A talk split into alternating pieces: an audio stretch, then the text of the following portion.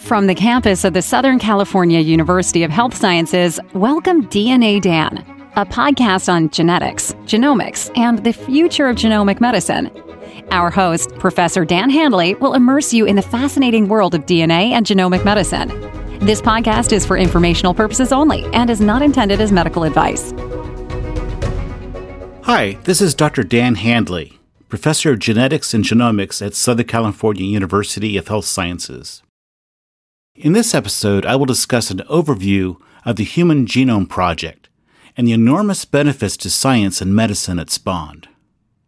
Recall that the structure of DNA was determined in 1953.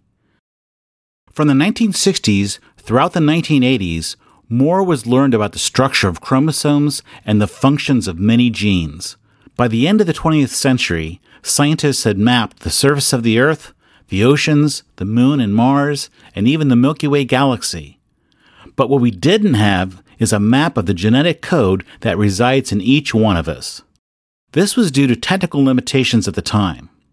As molecular biology techniques became more sophisticated in the 1970s and 80s, scientists could start determining the nucleotide sequence of small portions of chromosomes.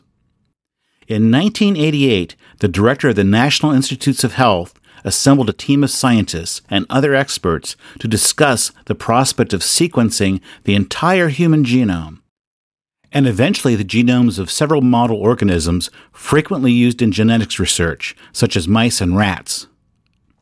The strategy they devised was to assign sequencing different parts of the human genome to 20 institutions in six countries.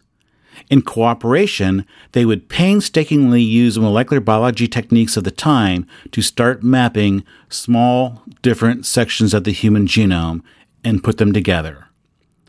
In 1990, the Human Genome Project was officially launched.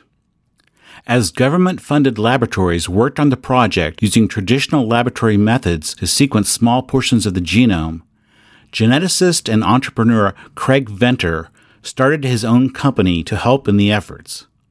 Venter advocated a faster technique for sequencing, which eventually became known as shotgun sequencing.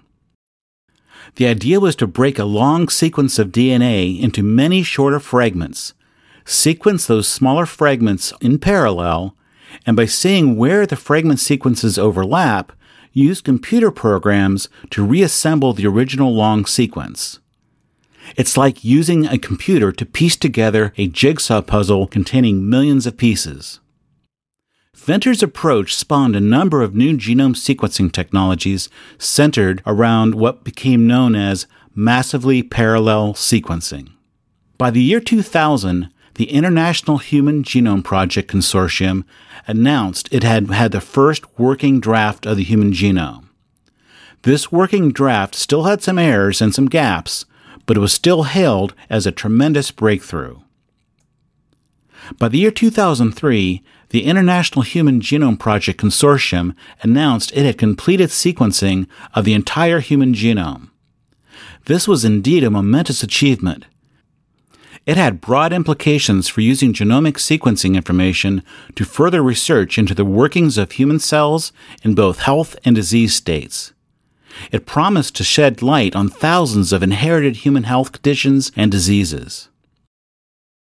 The entire human genome sequence was uploaded online and published openly for anyone in the world with an internet connection and a computer to examine or download. Through the 13 years it took to sequence the human genome, tremendous strides in both genomic sequencing technologies and computational capabilities were made. One significant outcome was the development of multiple fast, inexpensive, and accurate sequencing technologies, as well as miniaturization of equipment.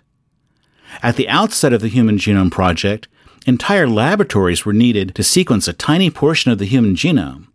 By the completion of the Human Genome Project, genome sequencing became automated and housed in units that could sit on a laboratory bench. Throughout the 1990s and 2000s, computer hardware and software used in genomic sequencing became even more sophisticated and exponentially faster. By the late 2010s, sequencing technologies with integrated computational tools became smaller, faster, and far simpler and cheaper to run. Now, sequencers have become miniaturized to the point that dozens of them can be placed in a research or clinical laboratory, each no bigger than a common microwave oven. Sequencing an entire human genome can now be done by just one person and become completed in a matter of hours.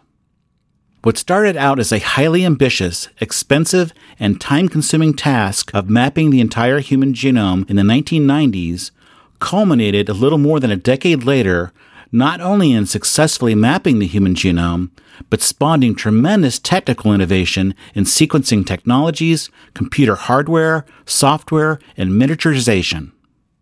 Genomic sequencing technology has now reached a point where it allows for sequencing a person's entire genome for less than $1,000 and is expected to drop to $100 in the next few years.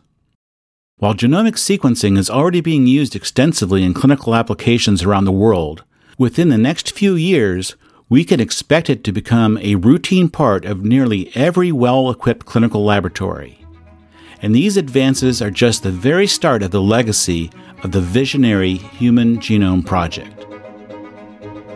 This has been a production of the Southern California University of Health Sciences, copyright 2021, all rights reserved. The opinions stated here are solely those of the guests and do not necessarily represent the opinions of Southern California University of Health Sciences.